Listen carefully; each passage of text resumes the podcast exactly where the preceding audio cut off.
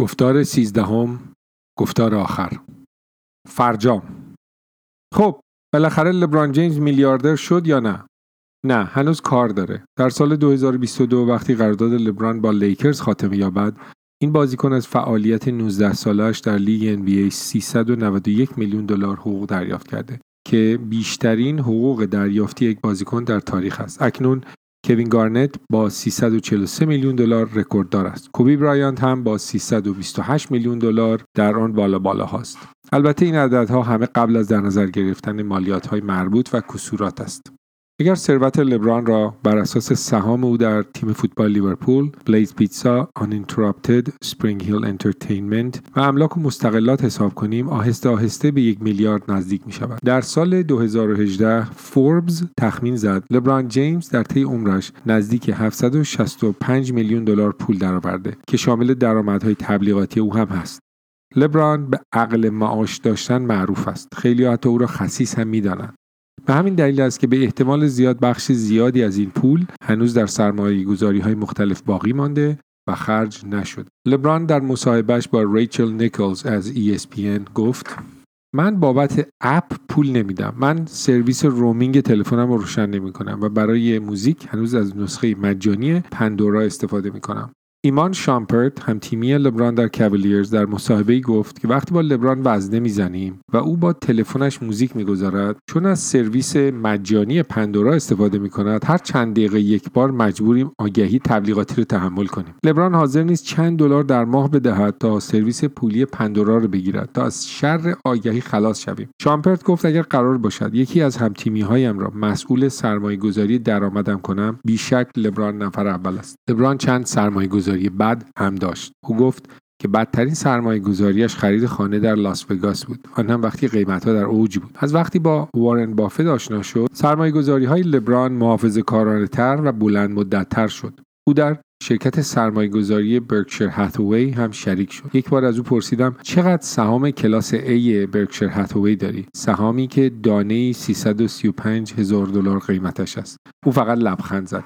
در سال 2014 بین شرکت نایکی و آندر آرمر برای عقد قرارداد با کوین دورنت جنگی در گرفت. این داغترین جنگ شرکت های تولید کننده کفش بعد از دوران لبران جیمز. بود در آن دوران سهم بازار کفش آندر آرمر آنقدر بزرگ نبود و به همین دلیل ناچار بود قرارداد هنگفت و تضمینی به دورنت پیشنهاد کند. آندر آرمر نمی‌توانست روی پورسانت فروش کفش با دورنت مانور کند چون هیچ سوابقی از فروش کفش های این شرکت وجود نداشت. نایکی که قرارداد اول را با دورنت در سال 2007 به قیمت 60 میلیون دلار بسته بود حق داشت معادل هر عددی که آندر آرمر پیشنهاد کند را به دورنت بدهد. البته آدیداس هم وارد این جنگ شد ولی دورنت با پول کمتر از آدیداس با نایکی قرارداد بست. نایکی بالاخره کوتاه آمد و قرارداد را با دورنت بست. این قرارداد 10 ساله برای دورنت پولی معادل 300 میلیون دلار به همراه خواهد داشت و این اولین قرارداد کفشی است که از قرارداد کفش لبران جیمز هنگفتر است. وقتی قرارداد دورنت با نایکی نهایی شد لبران وسط قرارداد دومش با این شرکت بود. چون فروش کفش های لبران بیشتر از دورنت بود این قرارداد جدید باعث شد فرصتی برای چانه زنی مجدد گشوده شود. این دقیقا کاری است که کارتر انجام میده. در سال 2016 لبران یک قرارداد مادام العمر با نایکی بست. از برخی منابع دریافتم که لبران به طور متوسط سالی 30 میلیون دلار از نایکی پول می‌گیرد. اما عدد و رقم نهایی این قرارداد مادام العمر هرگز علنی نشد. در مصاحبه با مجله کیو کارتر به شکلی ضمنی بیان کرد که قرارداد لبران با نایکی در پایان بیش از یک میلیارد دلار خواهد بود. البته این عدد و رقم ها فرضی است. هیچ کس نمی‌داند فروش کفش های لبران پس از بازنشسته شدن او چگونه خواهد. مایکل جوردن نزدیک 20 سال پیش از بسکتبال بازنشسته شد. اما هنوز سالی یک میلیارد دلار کفش می فروشد. اما اگر از مدیران بازاریابی شرکت تولید کفش بپرسید آنها به شما خواهند گفت که در دنیا فقط یک مایکل جوردن وجود دارد خیلی خوب. در این دنیا یک دونه چاک تیلور هم بیشتر نیست. مت پاول تحلیلگر بازار لباس ورزشی گفت حساب جردن را جدا کنید. هیچ کس پس از بازنشستگی مثل جردن کفش نفروخته. خیلی سخت بشود چرخی فروش یک ورزشکار را پیش بینی کرد. در چند سال گذشته کفش های بسکتبال آهسته آهسته از مد افتاد. فروش کفش های لبران از 2015 به این طرف کاهش یافته. رفتن او به لس آنجلس می تواند کمک بزرگی باشد. باید دید در آینده چه خواهد شد. حتی اگر لبران نتواند سه صفر به قرارداد نایکیش اضافه کند راه های دیگری برای پول درآوردن هم هست. با داشتن سهام کوچکی از لیورپول لبران مالکیت یک تیم حرفه‌ای را به عنوان یکی از اهداف اصلیش قرار داده. کارتر گفت لبران در فاصله ده سال آینده مالک یک تیم حرفه‌ای دیگر خواهد شد.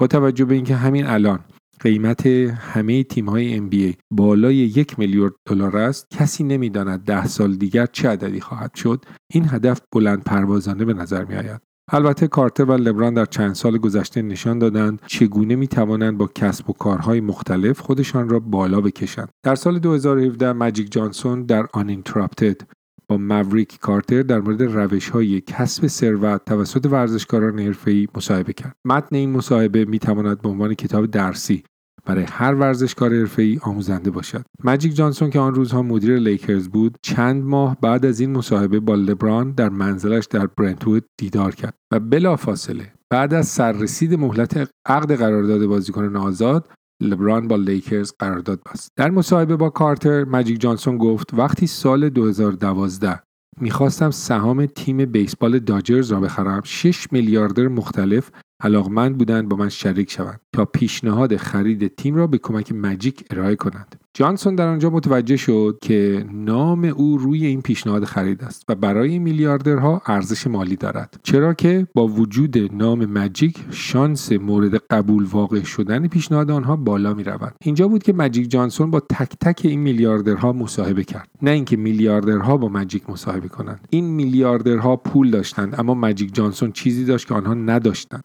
شهرت محبوبیت اعتبار و احترام در دنیای ورزش و اینکه نام او در تالار مشاهیر بسکتبال ثبت شده بود. در انتها مجیک جانسون با شرکت گوگنهایم شریک شد و تیم را به بهای دو میلیارد دلار خرید. مجیک جانسون تبدیل شد به یک سهامدار جز و دارایی او به همراه نفوذش در ورزش حرفه‌ای افزایش یافت.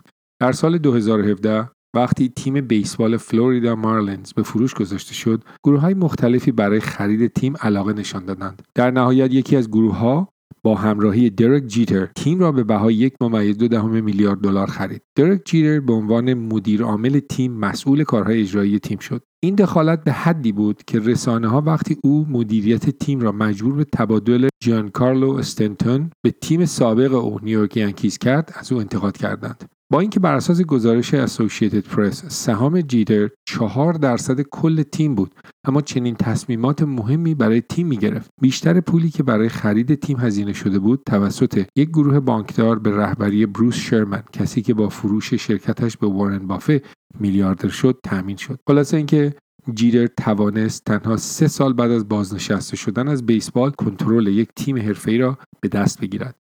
نام یک ورزشکار مهم و معروف ارزش اقتصادی خاص خودش را داشت و لبران جیمز این درس را به خوبی آموخته بود. سم کندی پرزیدنت FSG گفت یه حسی به من میگه لبران در آینده صاحب چند تیم حرفه‌ای در اطراف جهان خواهد شد. او آنقدر باهوش است که افراد باهوش را استخدام کند تا تیم را برایش بچرخاند و خودش بنشیند و از دور امپراتوری که ساخته را نگاه کند. او و موریک از نظر مالی آنقدر خوب عمل کردند که مشخص است می‌دانند به کجا می‌روند. مشکل لبران تأمین اعتبار مالی برای خرید تیم نیست. اگر روزی تیمی برای فروش باشد حتی خود NBA مشتاق است که لبران مالک آن بشود و شاید بقیه مالکین هم به او کمک کنند تا نامش را روی یک تیم بگذارد. در سال 2010 وقتی تیم شارلوت بابکتس برای فروش ارائه شد هیئت مدیره لیگ شامل مالکین تیمها معیارهای ورودی برای خرید تیم را به شکلی تغییر دادند تا اطمینان حاصل کنند مایکل جردن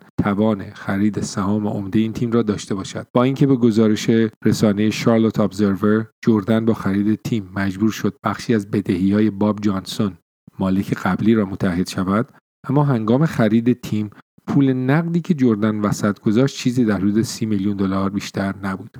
با افزایش نجومی قیمت تیم ها و تقاضای جهانی برای خرید فرانچایز NBA چنین معامله های امروز غیر ممکن به نظر می رسد اما با این حال اگر تیمی برای فروش ارائه شود و لبران جیمز بازنشسته به کمک میلیاردرهایی که پشت او قرار گرفتند بخواهد تیمی را بخرد NBA بیشک متمایل است که لبران مالک تیم بشود نه کس دیگر. اگر کسی مثل پار واچتر پشت حساب کتاب های خرید یک تیم باشد شک نکنید. وقتی همه چیز تمام شد لبران جیمز سهم بزرگی از این تیم را با کمترین میزان آورده تصاحب خواهد کرد. همه این پیش ها حکایت از این است که ماجرای کسب و کار لبران هنوز راه درازی تا پایانش خواهد داشت. باید منتظر شد و دید آیا لبران می‌تواند مالک یک تیم شود. یا حتی زمینه جدیدی برای کسب و کار باز کند افق کاری لبران تازه در حال گشوده شدن است. مثلا در سال 2018 لبران و آرنولد شوارزنگر وارد کسب و کار مواد کمکی نظیر پروتئین شدند. این کسب و کار ممکن است بی نهایت گسترش پیدا کند. شاید هم ورشکست بشه. آنچه اکنون می‌دانیم این است. عمر بازیگری لبران جیمز رو به خاتم است. تعداد بازی های پشت سر او بسیار بیشتر از بازی های روبروی اوست. طی سالهای گذشته او تمایل برای پیروزی بیرون از زمین بسکتبالش را افزایش داد.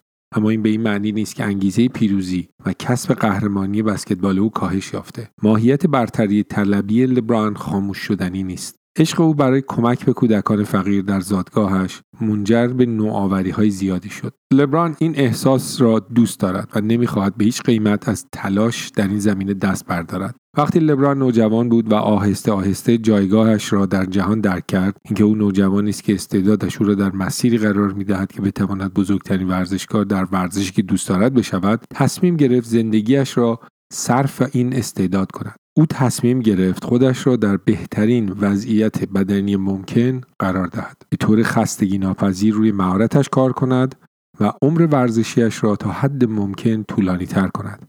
هدف او استفاده حداکثری از این استعداد اینکه بتواند تا آخرین قطره این استعداد را به کار گیرد. دیدگاه او به کسب و کار هم شبیه نگرش ورزشی اوست.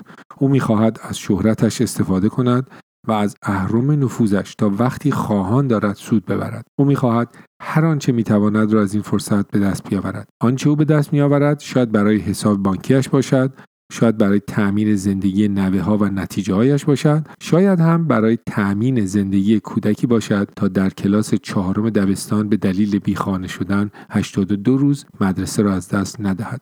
در پایان حکایت لبران جیمز اینکه او 5 میلیارد پول دارد یا یک میلیارد پول دارد یا 10 میلیارد اهمیتی ندارد. مهم این است که او در سن 18 سالگی 34 سالگی و 80 سالگی از زندگی چه خواسته است. لبران به من گفت مدت هاست که کار من شکستن قالب هاست. این چیزی است که دوست دارم انجام دهم و می‌خواهم شکستن این قالب ها را برای نسل های بعد هم انجام دهم.